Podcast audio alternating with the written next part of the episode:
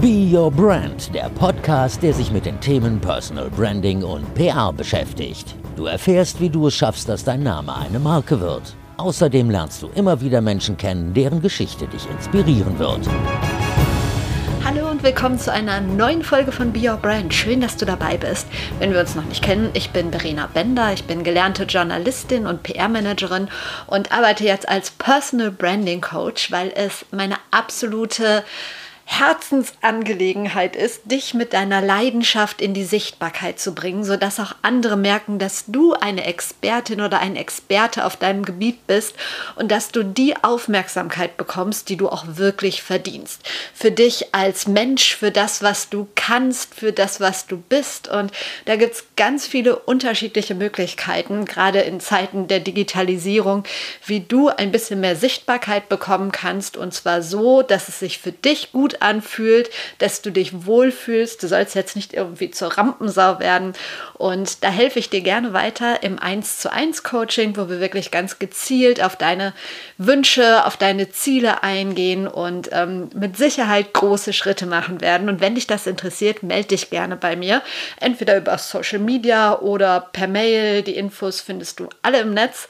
Und wenn du kleiner anfangen willst, nicht direkt mit einem 1 zu 1 Coaching, dann lad dir doch gerne mein kostenloses Personal Branding Handbuch runter. Das gibt's auf der Seite prleben.de. Ich habe das auch nochmal verlinkt in den Details zu dieser Folge. Und da gibt's so die ersten Schritte in die Sichtbarkeit und da kannst du direkt ein bisschen anfangen zu üben und ähm, ja, dir ein bisschen Wissen anlesen.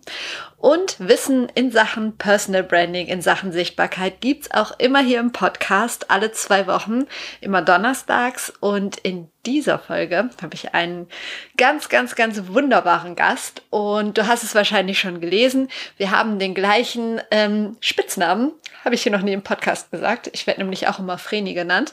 Und ich habe gesprochen mit Vreni Frost. Und Vreni Frost gehört zu den ersten Modebloggerinnen, die es in Deutschland gab. Sie hat vor langer, langer Zeit gestartet. Vor so langer Zeit, dass es, als sie angefangen hat, noch nicht mal Instagram gab.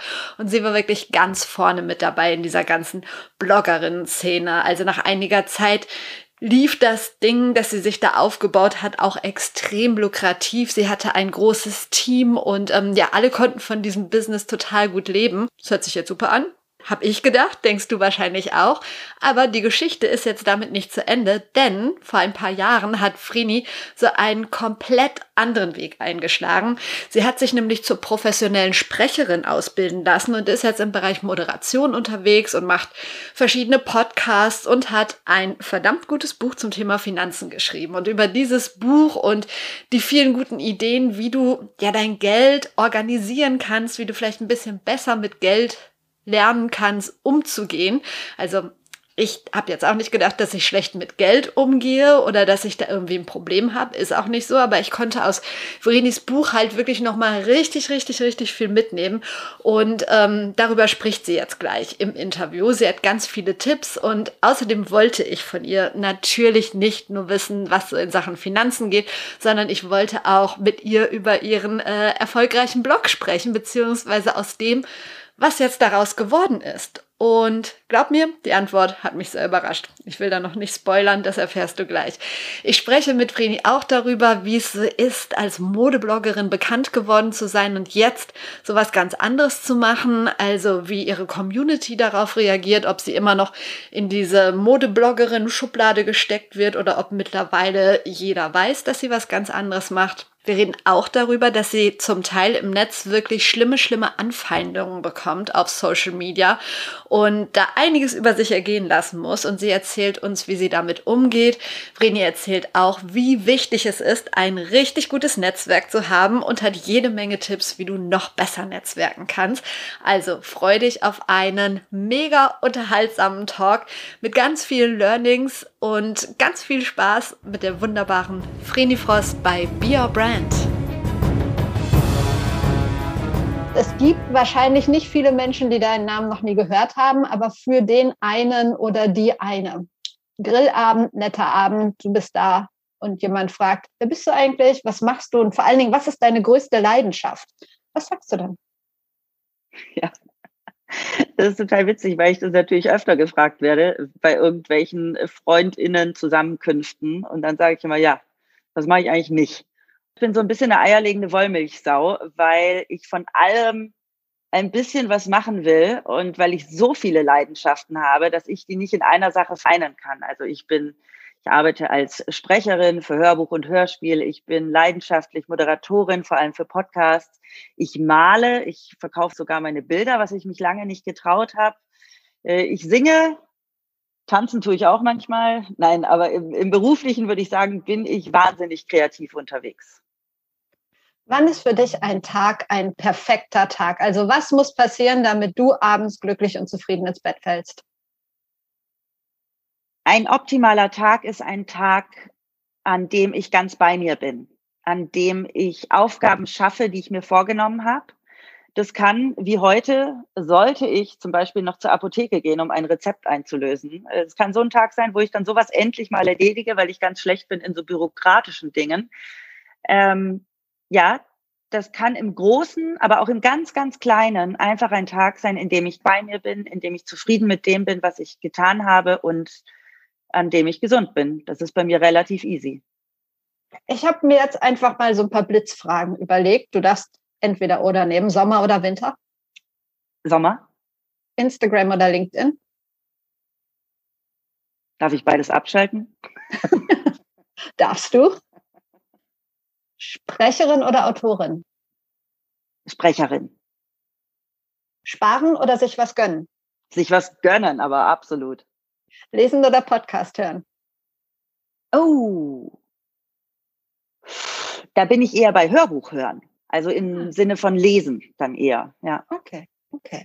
Also wir sprechen heute für Be Your Brand zum einen, in dem Podcast geht es ja um Personal Branding, weil du für mich echt eine wunderbare Personenmarke bist, aber zum anderen auch, ähm, weil du ein Buch geschrieben hast.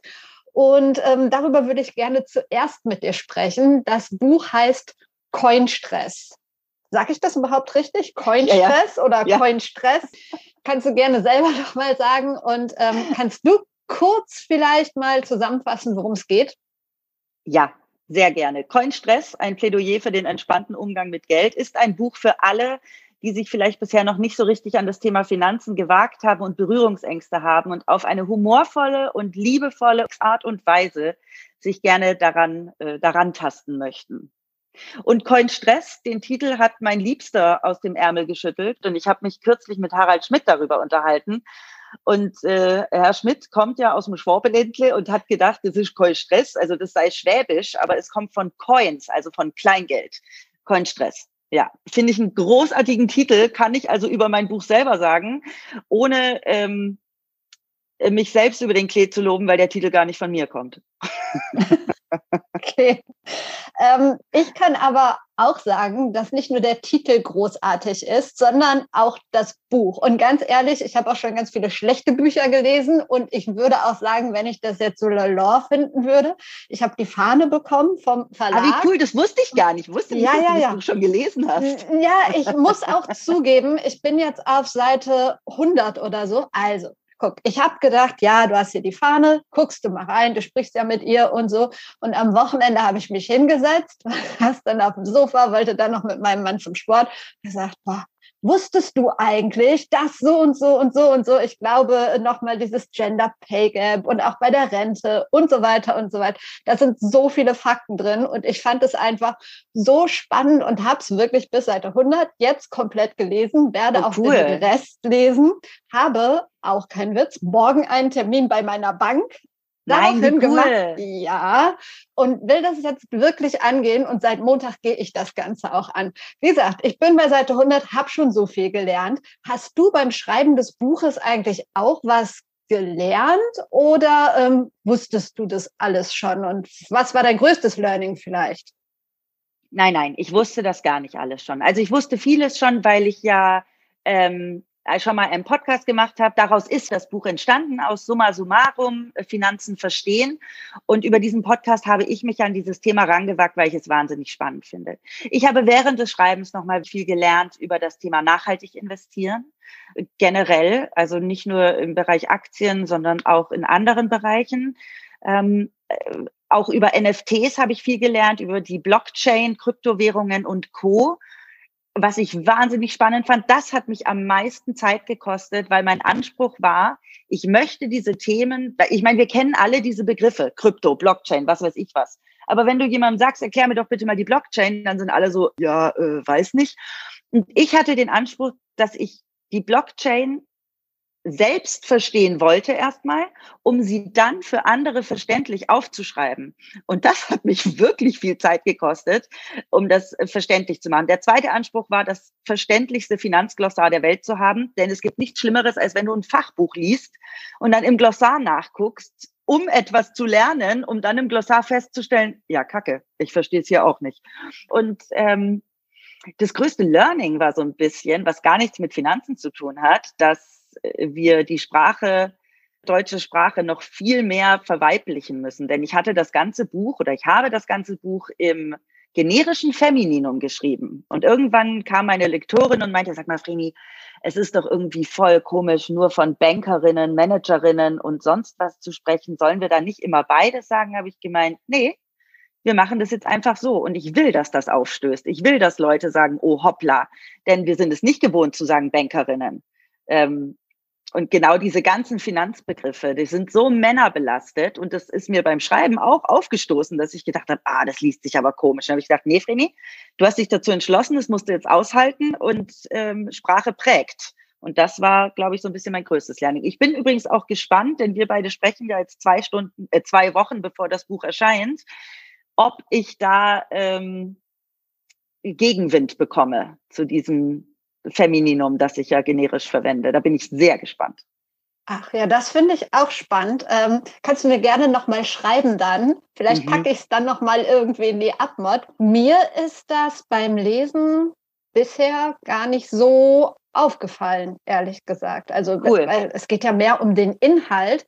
Und vielleicht ist es aber auch in meiner Bubble so, dass wir uns ja immer mehr an diese Sprache auch gewöhnen. Also ja. Studentinnen, Lehrerinnen, Dozentinnen, weiß ich nicht. Ja, aber ich mache es ja nicht mal mit dem Punkt. Ich verwende ja wirklich Nö. nur das Femininum. Deswegen, ja.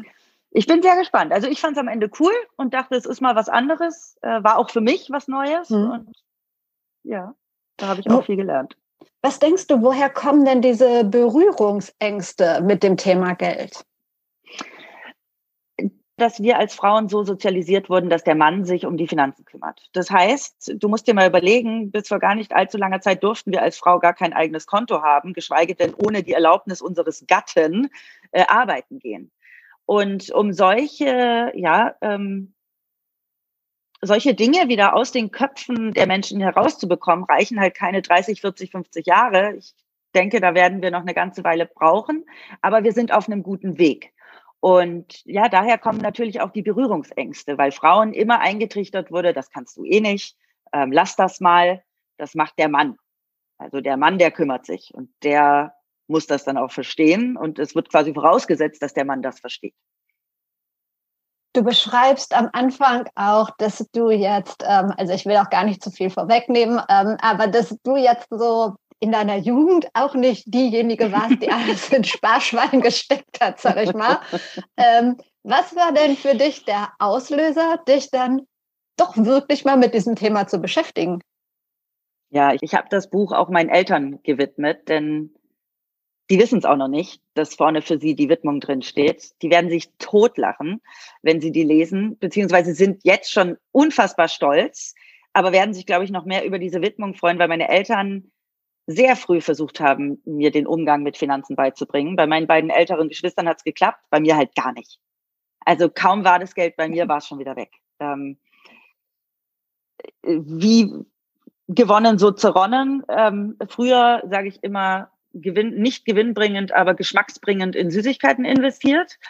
Also ich, ich konnte einfach nicht mit Geld umgehen. Ich stand ja auch kurz vorm Schufa-Eintrag und ja, das beschreibe ich auch alles im Buch, aber um deine Frage zu beantworten,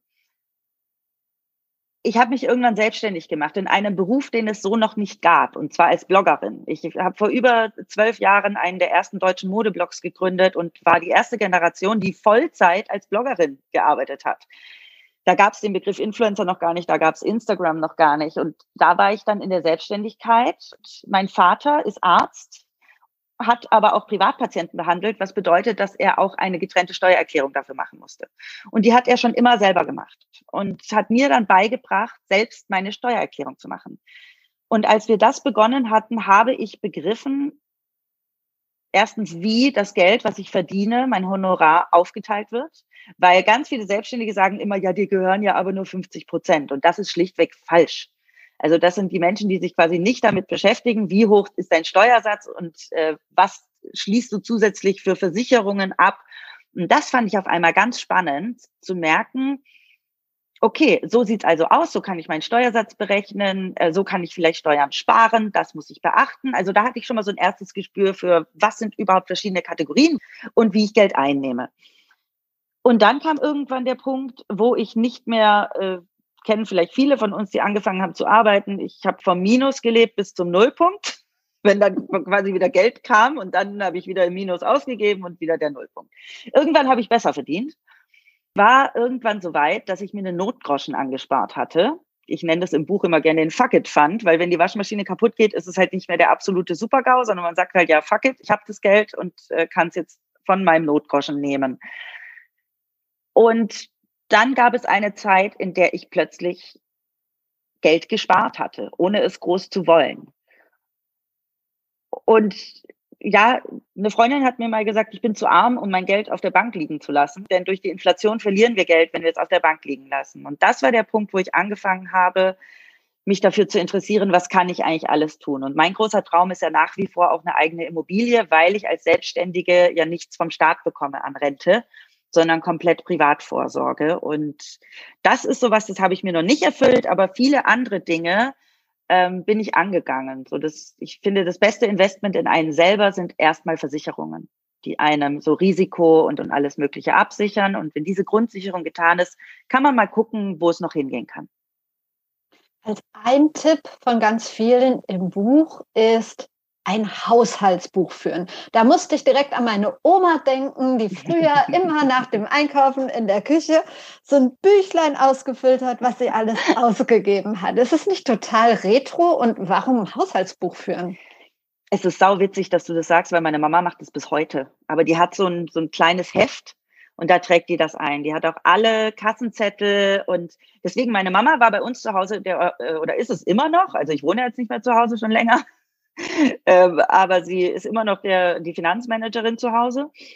Und sie hat auch immer versucht, mir das beizubringen. Sie hat gesagt, Vreni, führ doch mal ein Haushaltsbuch. Und ich so, ja, pf, hier oben führe ich ein Haushaltsbuch. Ist viel zu langweilig, habe ich gar keinen Bock.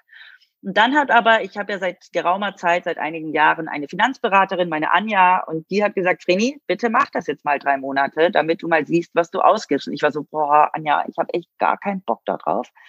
Ja, lange Rede, kurzer Sinn, ich führe es bis heute.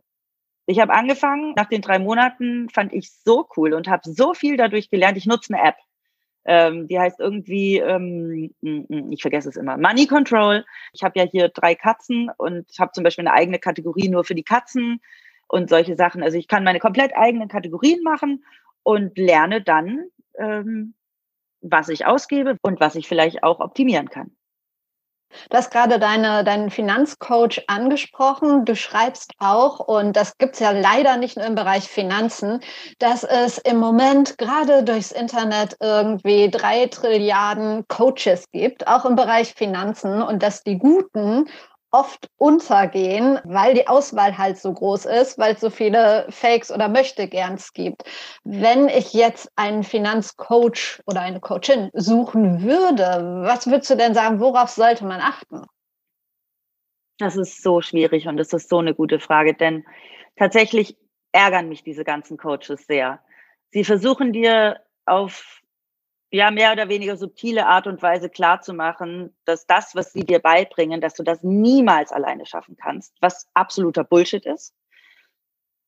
Denn ähm, oftmals reicht es sich, in ein Thema reinzulesen. Und dann musst du kein Seminar bei irgendeinem Coach buchen für 3.000, 4.000 Euro teilweise, wo du, wo du auch, also da kann ich nur die Hände über dem Kopf zusammenschlagen. Ähm, also ein, ein guter Finanzcoach, es gibt da zwei Varianten. Entweder ist die Person angegliedert äh, an ein Unternehmen äh, oder sie ist eine freie Beraterin. Und äh, wenn jemand angegliedert ist an ein Unternehmen, dann werden nur bestimmte Finanzprodukte vermittelt, die zu dem Unternehmen gehören. Ein freier Berater oder eine freie Beraterin bekommt Geld für die Beratung, aber keine Provision, wenn du Verträge abschließt. Da kann man gucken, was für einen am besten passt. Ich habe eine angebundene äh, Beraterin, mit der ich sehr, sehr zufrieden bin, auch wenn viele das ja kritisch sehen. Aber ich bin da sehr zufrieden und ich glaube, das Wichtigste für mich bei meiner Beraterin ist, dass sie mich zu nichts drängt. Wahnsinnig Zeit, äh, viel Zeit für mich genommen hat am Anfang und mittlerweile auch meine Lebensumstände sehr gut kennt. Und ich finde auch, das ist eine Long-Term Relationship, also eine Langzeitbeziehung. Und das wäre so für mich der Optimalfall. Noch ein Tipp, den du gibst, ist ähm, mehrere Unterkonten einzurichten. Und da habe ich mich gefragt, wie gesagt, ich bin am Anfang meiner Reise, kostet nicht jedes neue Konto Kontoführungsgebühren und mache ich dadurch dann nicht Verluste?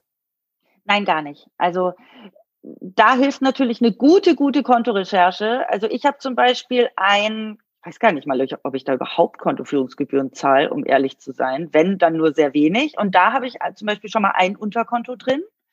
Gerade Online-Banken bieten ja oft kostenloses Banking an. Also das ändert sich auch immer mal wieder. Da hilft auch eine gute Recherche. Und so kann man sich das ganz gut aufbauen. Und wenn eine Bank mir ein richtig gutes System bietet, um Unterkonten einzurichten, dann habe ich da überhaupt nichts dagegen, auch eine kleine Gebühr zu zahlen im Monat. Finde ich für so einen Service gar nicht, gar nicht schlimm.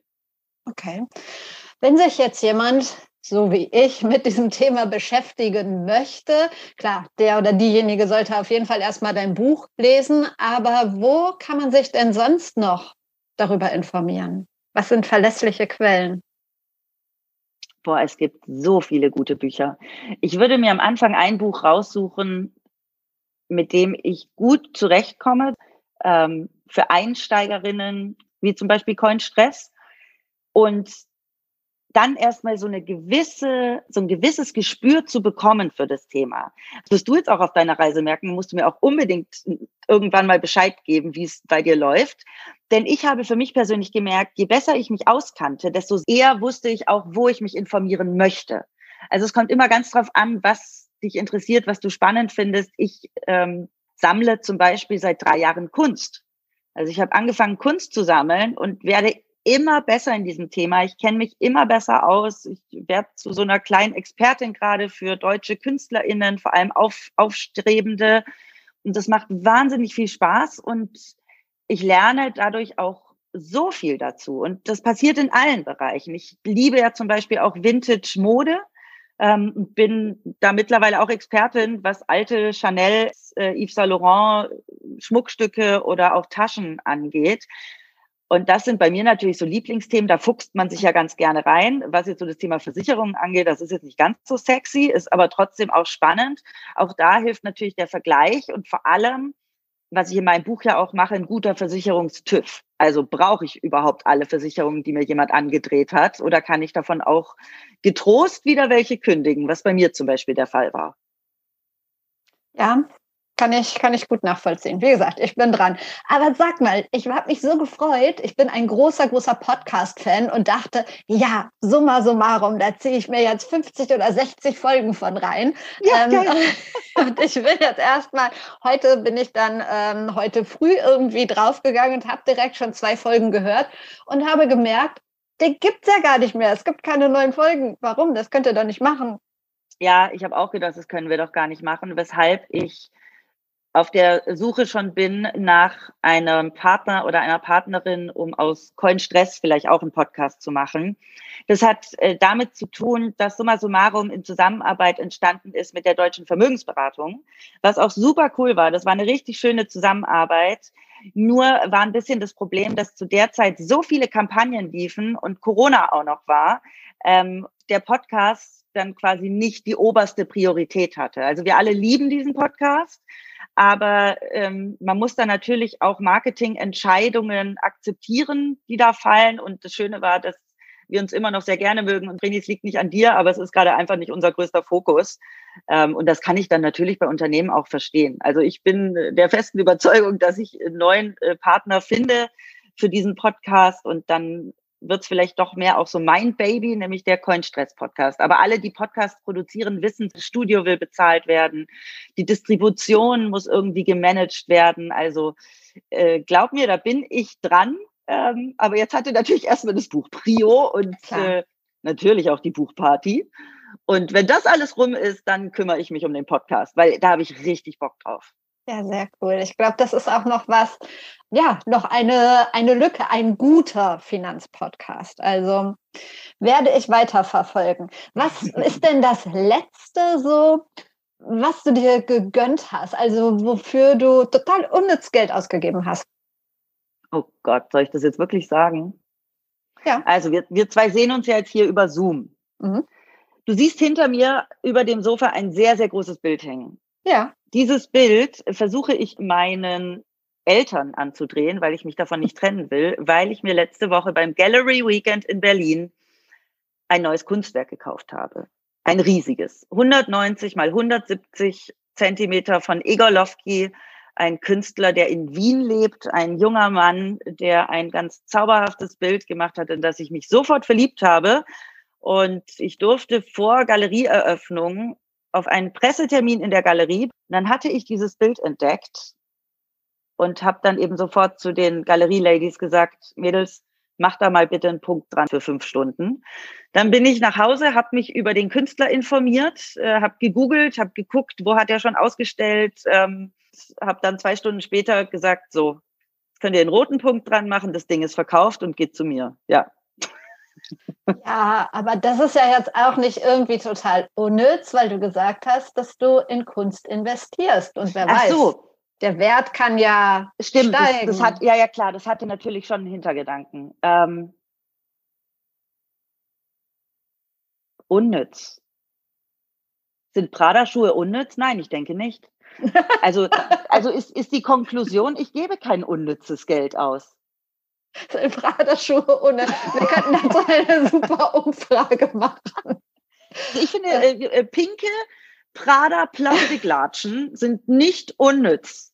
Deswegen, nee. ähm, du wirklich, ich glaube, ich alles, was ich ausgebe, sehe ich nicht als unnütz an. Das ist gut. Weil es wäre schlimm, wenn ich es als unnütz ansehen würde. Eigentlich schon, ja. Ja, cool. Ich bin ja, ich sage ja immer, ich bin so, gönn mir äh, gönne mir gerne und deswegen ist es für mich nicht unnütz. Okay. Schließen wir mal das Thema Geld ab, gehen wir rüber zum Thema Personal Branding. Wie oft nervt es dich, dass du bei vielen Menschen im Kopf halt die oder eine der ersten deutschen Modebloggerinnen bist? Immer noch. Das Gute ist, das ist gar nicht mehr in so vielen Köpfen drin. Ähm, ich habe ja schon vor jetzt knapp drei Jahren angefangen, so ich Influ-Exit zu bestreiten, weil ich einfach aufgehört habe, hauptberuflich als Influencerin zu arbeiten, was bedeutet, dass ich mich äh, zu 90 Prozent damals aus Werbeeinnahmen finanziert habe über Blog und Instagram. Das sind jetzt äh, gerade mal nur noch 10 Prozent, würde ich sagen, maximal, sondern ich verdiene mein Geld über Moderation, über ähm, meinen Job als Autorin und als Sprecherin, neuerdings auch durch den Verkauf meiner Bilder. Ähm, deswegen nervt es mich gar nicht mehr. Was mich nervt, ist, wenn Menschen, die mich nicht kennen, wenn Menschen, die nicht wissen, was ich alles mache und äh, was meine ganzen Kompetenzen sind, mich als dumme, oberflächliche Influencerin abstempeln. Das äh, finde ich ganz schlimm. Das passiert häufig wenn ich mich zu Themen wie, ähm, was ich oft tue, zu Themen wie Gleichberechtigung, Toleranz, ähm, gegen Rassismus, Sexismus oder sonst was äußere, dann kommen die Menschen, die mich noch nie auf, noch nie irgendwo gesehen haben und glauben, mich bewerten und beurteilen zu müssen. Und das ist tatsächlich sehr anstrengend. Ernsthaft, wie gehst du denn damit um? Tja, das ist eine gute Frage. Ähm, ich war, also Ehrlich gesagt, bist du es mittlerweile schon gewohnt, was so ein bisschen traurig ist. Ich war letzte Woche im WDR zu Gast bei Planet Wissen zu einer Sendung über Influencer. Und jetzt entschuldigt bitte alle meine Ausdrucksweise. Ich, ich habe danach zwei Nachrichten bekommen. Die erste war, was du Schlampe, du bist doch keine Influencerin, ich fick deine Mutter, ähm, was weiß ich. Zweite war ähnlich, ähm, äh, was willst du, du Fotze, äh, ich fick deine Mutter und so weiter. So. What? Ja, Und sowas bekommst du halt grundsätzlich, wenn du als Frau öffentlich äh, dich irgendwo äußerst. Also wenn du eine gewisse Öffentlichkeit hast, bekommst du als Frau solche Nachrichten. Und das Schlimme ist, dass wir das gewohnt sind.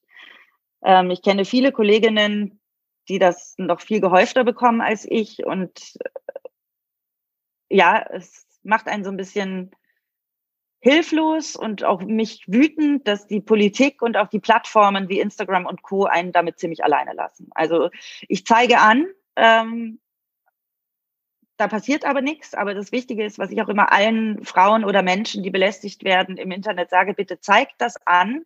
Es geht nicht darum, was natürlich schön wäre, wenn es passieren würde, dass dieser Fall gelöst wird, sondern mhm. es geht darum, dass das in die Statistik eingeht. Mhm. Denn sonst heißt es wieder, ja, es gibt ja gar nicht so viele Übergriffe, weil niemand sich die Mühe macht, das Ganze anzuzeigen. Und ja, das geht jetzt natürlich sehr weit weg von unserem Thema, aber das nur als Tipp, wenn ihr belästigt werdet, zeigt es bitte an, denn es fließt in die Statistik ein. Wahnsinn. Ja, so weit geht es gar nicht weg jetzt von dem Thema äh, Personal Branding und auch sich eine gewisse Sichtbarkeit aufbauen. Ich habe neulich äh, für den Podcast mit Lou Dellert gesprochen, die das ja auch also ganz Oh Gott, Lou und ich, äh, ja. Ja, die ja das sogar das noch krasser. Ja, ihr, ihren Twitter-Account dann gelöscht hat. So konsequent. Ja. Wahnsinn. Lou ist übrigens einer der Menschen, mit der ich mich auch privat austausche. Und als ich das letzte Mal echt so ein bisschen Shit an der Backe hatte, schrieb sie mir über WhatsApp, was ich ganz süß fand. Hat gemeint, Vreni, ich wollte dir nur sagen, ich bin bei dir. I feel you. Und dann hatte sie es ein paar Wochen später und dann habe ich es genauso gemacht und habe gesagt, Lou, bleib offline, machst du genau richtig. Wenn du was brauchst, sag Bescheid. Und so sind äh, zum Glück sehr viele Mädels in der ja, in dieser Bubble, die sich eben mit solchen Themen beschäftigt, denn wir kennen das alle und versuchen uns den Rücken zu stärken. Und ich finde es gut, dass es Leute gibt wie Lou, die nicht aufgeben, sich weiter in der Öffentlichkeit ähm, zu zeigen und Missstände anzusprechen, auch vor einer riesigen, vor einem riesigen Publikum. Absolut. Und äh, gut, du hilfst mir gerade schon so ein bisschen die Kurve zu bekommen, weil eigentlich gibt es Be Your Brand ja, um Menschen, die wirklich ein Thema haben, eine Message haben, eine Leidenschaft haben, mit der sie anderen auch helfen können, ähm, damit sichtbar zu werden und diesen Schritt ja, sich zu trauen und die Angst vor der Sichtbarkeit zu verlieren. Also das ist so ein bisschen das, ähm, wobei ich helfen möchte. Deshalb hat deine, deine Sichtbarkeit denn auch Vorteile für dich, falls ja welche? Total. Also ich bin ja große Freundin von tolle Menschen fördern und auch von vernetzen. Also es gibt kaum irgendetwas, wobei ich anderen Menschen nicht helfen kann weil mein Netzwerk einfach so groß ist. Also ich glaube, das Schönste, was mir mein Netzwerk ermöglicht hat, ist, ich war dieses Jahr ein bisschen faul, was meine Arbeit angeht. Das ändere ich gerade wieder. Ähm, ich hatte einfach durch den Krieg nicht den Antrieb, irgendetwas anderes zu machen, außer äh, Ukraine-Hilfe zu leisten. Und bin selber ja auch nach Polen gefahren und habe Flüchtlinge abgeholt, die ich auch hier noch äh, betreue. Frauen und drei Kinder. Bei mir zu Hause wohnt eine junge Frau ähm, schon seit jetzt sechs Wochen ähm, und durch mein Netzwerk hatte ich einfach innerhalb kürzester Zeit alles zusammen, was ich gebraucht habe. Ob es und, und damit will ich nicht nur sagen, ein Riesennetzwerk durch meine Instagram-Gemeinde. Nein, das war tatsächlich auch im Falle von Ivana, die bei mir wohnt, war es unser Hausnetzwerk. Ivana kommt, ich brauche eine Matratze, ich brauche Bettzeug, ich brauche Bettwäsche. Innerhalb von zehn Minuten hatte ich alles vor der Tür liegen. Und das ist es nämlich. Also vom kleinen Netzwerk ins große gehen. Und Ivana war ganz süß, äh, weil sie nämlich erst gestern zu mir sagte, Frini, also ich möchte von dir lernen, wie du einfach alles so mit Begeisterung angehst und auch ja, deine Netzwerke so nutzt. Und dann sage ich, ja, Netzwerke sind alles. Also erstmal, um zu starten. Und natürlich ähm, hilft nicht nur Netzwerken, sondern natürlich sollst du eine gewisse Kompetenz mitbringen, dich einbringen. Und ich liebe ja auch, wenn Menschen sich spezialisieren auf Dinge, weil dann hast du Expertinnen, die du gezielt ansprechen kannst, wenn du was Bestimmtes brauchst. Und ähm, ich glaube, das zahlt sich einfach immer aus. Ähm, ich mache eigentlich keine der Sachen, in denen ich anderen helfe, mache ich mit Hintergedanken, sondern weil es mir Freude bereitet. Und das Schöne an solchen Dingen, die dir Freude bereiten, ist, dass immer was zurückkommt. Also ich erwarte nichts ähm, äh, beim Thema ja, Charity auch. Ich bin auch in Kreuzberg in der Obdachlosenhilfe. Du darfst keine Dankbarkeit erwarten. Wenn sie kommt, ist es toll. Aber ähm, und so sehe ich es mit Netzwerken auch wenn ich jemandem helfe, darf ich nicht erwarten, du sollst mir jetzt aber auch helfen, sondern ich helfe dir, weil du genau die Richtige dafür bist und du einen tollen Job machst. Und dann helfe ich. Und ich glaube, Menschen vergessen sowas nicht. Absolut. Und die, die denken, ja, ich baue mir mal ein Netzwerk oder wenn ich ein Netzwerk brauche, dann baue ich es mir auf. Das ist halt, also das ist totaler Quatsch, weil so funktioniert es ja nicht. Pflegst du dein Netzwerk auf eine bestimmte Art und Weise oder kommt es einfach so, dass ihr sowieso zu irgendeinem Thema kommuniziert? Ich glaube, ich mache das so ein bisschen unterbewusst, dass ich regelmäßig fallen mir Leute ein, bei denen ich mich lange nicht gemeldet habe. Und wenn die in derselben Stadt sind, sage ich, hey, lass uns doch mal wieder Mittagessen gehen. Was ich auch gerne mache, was ich vor Corona öfter gemacht habe, sind so Dinner, wo ich tolle Menschen versuche zu vernetzen, indem cool. ich Leute einlade und alle an einen Tisch bringe. Ähm, ich hatte zum einen immer so zu Fashion Week ein Dinner und hatte im Adlon immer mein Adlon Breakfast Club zu verschiedenen Themen. So gar nicht groß, mhm. sondern wirklich immer nur so acht bis maximal 20 Leute zusammengebracht. Und daraus ergeben sich dann auch immer tolle Sachen. Wenn nicht für mich, dann für andere. Und das ist die Hauptsache. Und man hat eine gute Zeit. Und ich finde, eine gute Zeit ist total wichtig. Ähm, und für mich persönlich soll es dann auch Spaß machen. Ja, kann ich voll verstehen. Ich möchte trotzdem nochmal, ähm, weil es geht oft um Bloggen oder Podcasts, sich da was aufzubauen, auf das Thema Blog zu sprechen kommen. Du warst mit die Erste. Das Ding hat nach einer Anlaufzeit, wie wir es alle kennen, dann super funktioniert. Und ähm, du hast ja nicht aufgehört, weil es nicht mehr funktioniert hat. Da kann man sagen, Mensch, das, also warum, um Gottes Willen, tut sie das denn, wenn das Ding so gut läuft? Oh Gott, ja, das habe ich mir auch gedacht. Ich habe mir gedacht, scheiße, du gibst hier gerade einen richtig lukrativen Job auf. Denn am Ende, du, also wenn du etabliert bist und wie gesagt dein Netzwerk nutzt, dann verdienst du richtig gut.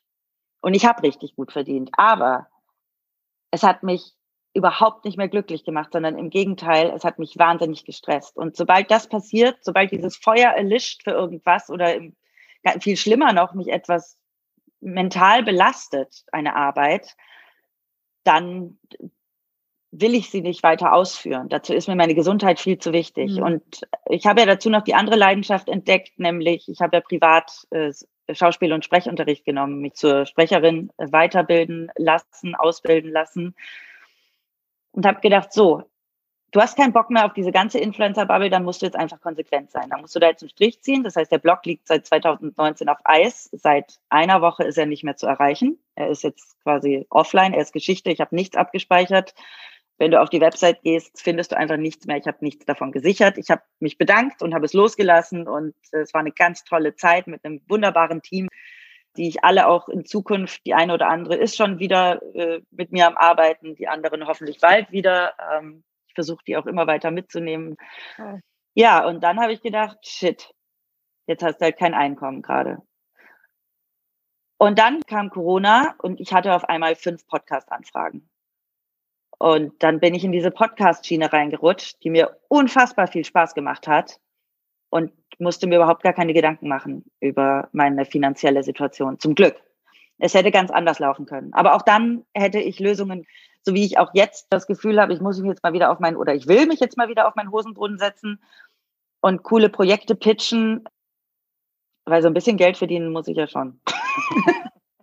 Ja, wäre cool. Ne? Ah, ich habe mich jetzt gerade gefragt, ähm, weil wir auch über Finanzen gesprochen haben, warum hast du dieses, dieses Ding, diesen erfolgreichen Blog ähm, nicht zu Geld gemacht? Weil sich das nicht gut angefühlt hätte, weil er zu sehr an deiner Personal Brand an deiner Personenmarke hing? Oder ja, warum? Ich habe da gar nicht dran gedacht. Das war mein Baby und äh, also mhm. da war ja meine, meine Handschrift drauf. Und ich habe da nicht eine Minute drüber nachgedacht, diesen Blog irgendwem zu verkaufen. Nö.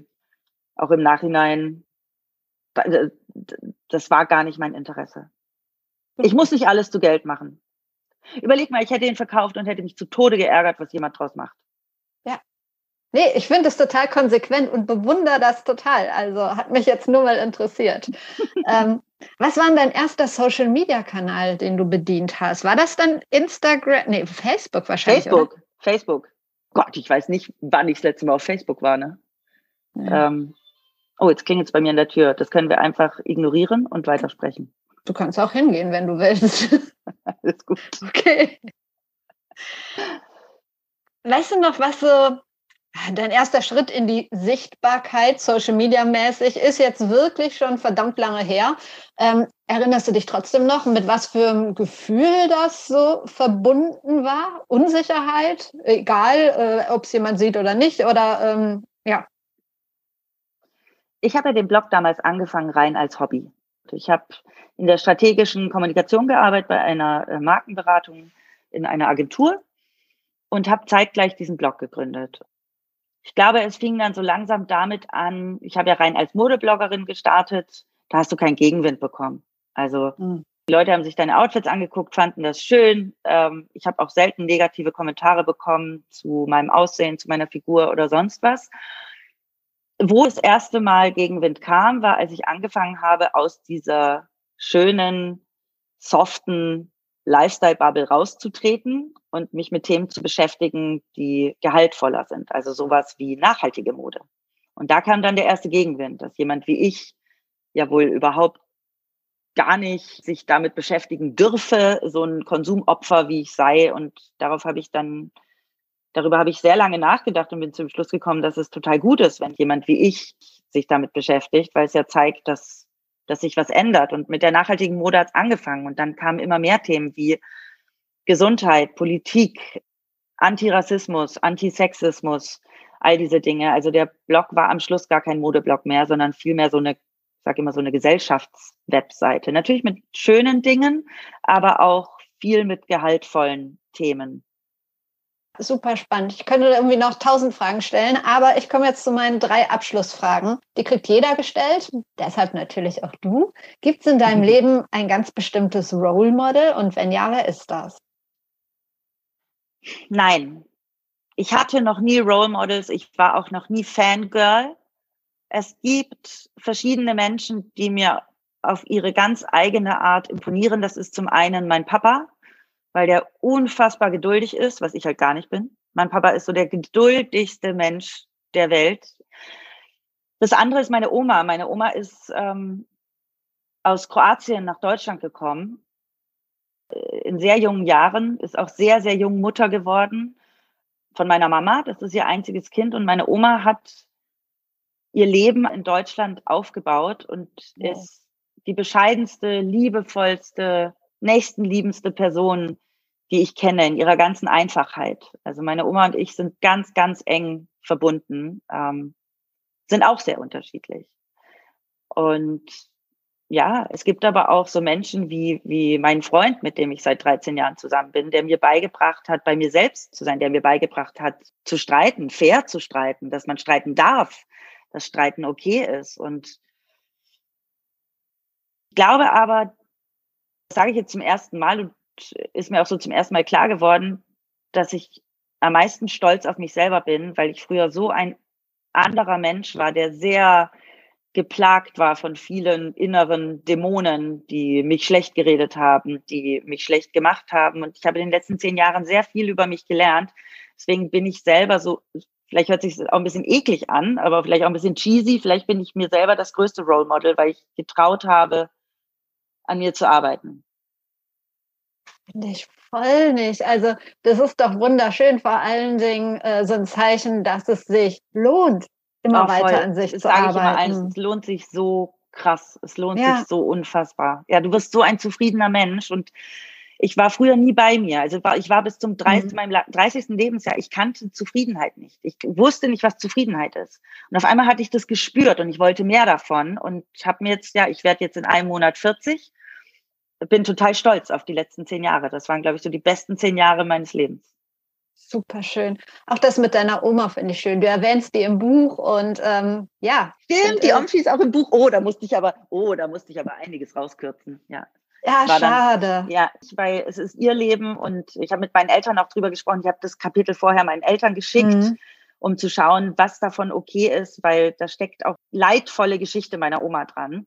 Und da wollte ich ihr natürlich nicht zu nahe treten. ich glaube, das, was man jetzt liest, ist total schön und bin ich ganz dankbar, dass ich das so schreiben durfte. Ähm, aber es ist auch voll okay, wenn, wenn meine Family sagt, bis hierhin und mehr ist, bleibt bei uns und ist nicht wichtig für die Öffentlichkeit. Genau. Ja, man braucht nicht alles teilen. Erinnert mich ähm, an meinen Opa, der ist jetzt 96 und oh, das wow. ist so mein Role Model, hat mit ja. 18 Jahren im Krieg den Arm verloren und ja. so, hat mit Mitte 50 seinen Führerschein gemacht und rockt sein Leben so krass. Mit dem habe ich halt ähm, ein Podcast-Interview gemacht einfach, weil ich finde, der ist so weise für mich. Und da habe ich auch die Hälfte, also es gibt daraus eine Family-Version und Super. eine öffentliche, weil da war so viel Privates halt einfach drin, Voll. was ich never teilen werde. Ja, Aber kann ich total gut verstehen. Es ja. ist wertvoll, solche Menschen zu haben irgendwie in genau. seinem Leben. Ich habe ja zum Beispiel auch, äh, mein Freund ähm, findet überhaupt nicht statt, nirgends auf Social mhm. Media oder sonst irgendwo, weil uns das total wichtig ist. Die meisten Leute denken ja, ich lebe mit drei Katzen als Single Lady in Berlin. Das ist auch völlig in Ordnung so. Ja, so eine Katzenfrau. ja. ja. Ich bin äh, abgeschweift. Ähm, ja, genau. Jetzt kurz das beste Buch, das du je gelesen hast. Eigene gelten natürlich nicht. Boah, das kannst du doch eine Leseratte nicht fragen. Das Gut, wenn ich mich jetzt für eins entscheiden muss, dann nehme ich ein ganz, ganz kurzes, ein wunderschönes kleines Buch, nämlich Monsieur Ibrahim und die Blume des Koran. Schön. Das ist eine, das ist eine Parabel, das hat man, ich glaube, in zwei Stunden durchgelesen. Das ist ein wunderschönes Buch, was einen ganz viel übers Leben lehrt. Und meine letzte Frage oder eher eine Bitte. Und bei deinem Netzwerk sollte das nicht schwierig sein. Kannst du mir zwei Menschen empfehlen, mit denen ich mal über das Thema Personal Branding und den eigenen persönlichen Weg sprechen könnte? Unbedingt. Meine Freundin Dr. Sophia Wilk-Volkmann, sie ist Bundeswehrärztin. Sie war jetzt die letzten sechs Monate äh, im Einsatz in Mali. Sie ist vor drei Tagen zurückgekommen. Mhm. Sie ist aber nicht nur Bundeswehrärztin, sondern sie führt auch Schönheitskorrekturen durch. Also zu Sophia gehe ich immer für mein Vampirlifting. Sie ist eine unfassbar spannende Frau, wahnsinnig reflektiert, ein ganz, ganz toller Mensch. Das ist die erste, die ich dir empfehlen möchte. Und die zweite, hast du schon mit Christina Vogel gesprochen? Nein. Ehemals Bahnradsportlerin über ihren eigenen Weg. Ähm, Christina Vogel ist auch eine ganz, ganz tolle, witzige, lebenslustige, beeindruckende Persönlichkeit, die ich sehr, sehr gerne habe. Und die zwei kann ich dir, ich könnte dir noch 20 weitere sagen, aber die zwei lagen mir jetzt gerade auf der Zunge, weil ich auch an die gedacht habe heute. Und deswegen bekommst du die von mir. Super. Vielen Dank dafür, für die ganzen Tipps, für das Buch, das du geschrieben hast. Wie gesagt, ähm, mir hat es schon sehr viel gebracht und ab Seite 100 wird es mir, glaube ich, noch viel mehr bringen. ähm, ich packe das Buch in die Show Notes. Wirklich eine Herzensempfehlung und ja, für dich alles Gute. Dir auch. Vielen, vielen Dank, dass ich bei dir sein durfte. Und stopp, der Podcast ist hier noch nicht zu Ende, denn es gibt noch mal zusätzlichen Mehrwert für dich. Bei Be Your Brand gibt es nämlich eine Kooperation zwischen Your Brand, klar, und dem Trainee-Programm MyGMP von Bosch. Und das Ganze, was jetzt kommt, wird kein langweiliger Werbeclip oder so, sondern ich spreche hier einmal im Monat mit einer aktuellen oder einer ehemaligen Programmteilnehmerin über den eigenen Weg, über Themen wie Sichtbarkeit, auch nochmal über das Thema Netzwerken. Wir sprechen über gute Führung und so weiter und so weiter. Und in dieser kleinen Episode spreche ich mit Ann-Kathrin Scholl.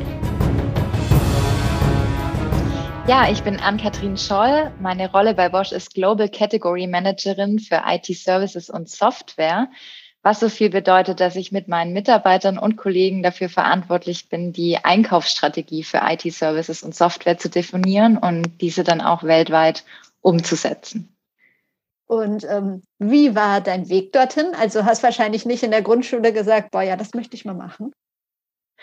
Nee, tatsächlich war der über viele Umwege. Ähm, ich habe ursprünglich mit einem ähm, internationalen BWL-Studium begonnen und habe mir während dem Studium viele verschiedene Berufszweige angeguckt, war in der Beratung, habe M&A ähm, in London gemacht und äh, war auch bei einigen Familienunternehmen und habe mich dann nach dem Studium entschieden, äh, das JMP bei Bosch anzufangen ähm, einmal Bosch, weil eben auch äh, ja eine sehr große Wertevorstellung des Unternehmens und auch ein Beitrag zur Gesellschaft mit dem Slogan Technik fürs Leben und zum anderen durch das wahnsinnig spannende Programm ähm, MyJMP, das eben ja viele Facetten äh, bietet. Und nachdem Bosch auf dem Weg zu einer AIoT-Company ist, äh, fand ich auch das Thema IT und Digitalisierung ganz besonders spannend. So kam ich dann Schritt für Schritt immer weiter in die Richtung und auch in die Rolle. Du hast gesagt, dass MyGMP bietet ganz viele Facetten. Kannst du vielleicht ein, zwei Punkte rausgreifen, die für dich besonders wichtig waren? Ja, definitiv. Also beim MyJMP ist es My, glaube ich, auch ganz wichtig. Ähm, das betont auch schon die Individualität des Programms. Ähm, und für mich war eben sehr spannend, äh, verschiedene Funktionen, Geschäftsbereiche, aber auch In- und Ausland bei Bosch kennenzulernen und so schnell einen Einblick zu bekommen, wie Bosch als Firma so tickt ähm, und auch funktioniert. Und ähm, neben dem fand ich es auch ganz spannend, ähm, ein großes Netzwerk gleich aufbauen zu können, weil viele verschiedene Leute das Programm machen mit unterschiedlichen Hintergründen aus verschiedenen Ländern und die doch auch alle eine ähnliche Vorstellung haben und eine ähnliche Motivation und man dadurch auch schnell neben, sag ich mal, beruflichen Bekanntschaften auch wirklich Freunde fürs Leben findet. Und was natürlich auch toll ist, ähm, man bekommt auch eine erfahrene und inspirierende Führungskraft als Mentor an die Hand. Ähm, das heißt, wird da auch äh, sehr eng begleitet und bekommt viele spannende Impulse, die es einem auch ermöglichen, sich dann auch schnell weiterzuentwickeln. Du hast gerade ähm, Führungskräfte angesprochen. Was bedeutet für dich gute Führung im Jahre 2022? Wow, das ist eine sehr gute Frage. Ähm, die stellt man sich natürlich häufig. Also für mich waren immer die Führungskräfte besonders gut, die irgendwo eine klare Vision hatten, ja, die einen begeistern konnten für ein bestimmtes Thema, die Leute motivieren konnten, auch abholen konnten an dem Punkt, wo sie gerade standen, was sicherlich in 2022 auch eine besondere Herausforderung ist, weil unklar ist, wo die Reise vielleicht auch hingeht mit Digitalisierung, mit Veränderung von Industrien, mit Komplexität, die zunimmt. Und ähm, trotzdem aber einen Konsens zu finden, eine Vision zu geben ähm, und auch die Leute zu ermutigen, sich einzubringen mit all den verschiedenen Hintergründen und Fähigkeiten, die sie haben. Ich glaube, wenn man das schafft, das ja, beeindruckt mich und macht für mich auch gute Führung aus.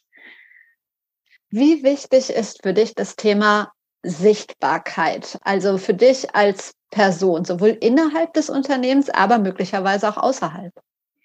Das ist für mich sicherlich ein ganz wichtiges Thema und für mich hat das Thema auch so ein bisschen drei Dimensionen. Das eine ist, die eigene Person sichtbar zu machen, sodass das eigene Umfeld vielleicht ein besseres und nahbares Bild von einem bekommt mit all den Stärken und Themen, für die man brennt, also für die Leidenschaften. Und äh, das hilft natürlich auch, dann ähm, zu wissen, okay, ähm, wo kann ich vielleicht auch die Person einsetzen, wo hat die Person ihre Fähigkeiten, ähm, für was eignet die sich besonders gut und da kriegt man dann immer wieder auch Chancen im Konzern, sage ich mal, für genau die Themen einzustehen und sich da auch aktiv einzubringen. Das Zweite sind vielleicht auch ein bisschen äh, die Themen sichtbar zu machen, die einem wichtig sind. Zum Beispiel engagiere ich mich auch für Primavera. Das ist ein sozialer Verein, der Kinder in Entwicklungsländern eine Chance auf ein nachhaltiges Leben gibt. Und ähm, da kann man natürlich auch durch Sichtbarkeit und soziale Medien etc. da viel tun, und auch, um auch solche Themen dann wirklich aktiv voranzubringen. Und das Dritte ist, Sichtbarkeit auch Leuten zu geben, die man vielleicht selber fördern und unterstützen möchte. Also gerade wenn man talentierte Mitarbeiter hat oder auch irgendwie in anderen Bereichen Leute kennenlernt und sagt, wow, klasse, ähm, die setzen sich für ein Thema ein und stehen dafür und ähm, das möchte ich auch gern unterstützen und ähm, kann dann auch die Sichtbarkeit ähm, der eigenen Person nutzen, um den Leuten eine Plattform zu geben, ähm, auch selber sichtbar zu werden, was auch als Führungskraft, glaube ich, wichtig ist, auch da die Sichtbarkeit zu nutzen.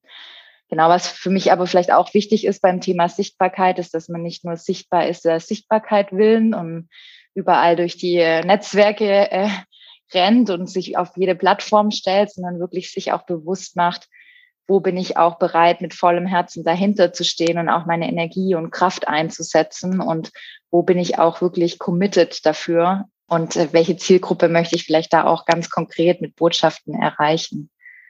Super genau. wichtige Punkte, total. Hast du einen Social-Media-Kanal, den du ganz besonders gerne nutzt und wenn ja, welcher ist das? Ähm, ich habe an Social-Media-Kanälen eigentlich relativ viele ausprobiert. Auch während Corona kam ja die ein oder andere neue Plattform dazu. Ähm, ich persönlich versuche mich aber wirklich auf wenige zu konzentrieren und die Zeit dann auch ganz bewusst zu nutzen. Und Im professionellen Kontext verwende ich da hauptsächlich LinkedIn. Man kann schnell Einblicke bekommen, welche Themen gerade verschiedene Industrien oder auch die Forschung ähm, in, interessieren. Ähm, man kann auch kommentieren, um sich selber auch ähm, zu Themen zu positionieren und man kann natürlich auch selber posten, was einem besonders wichtig ist.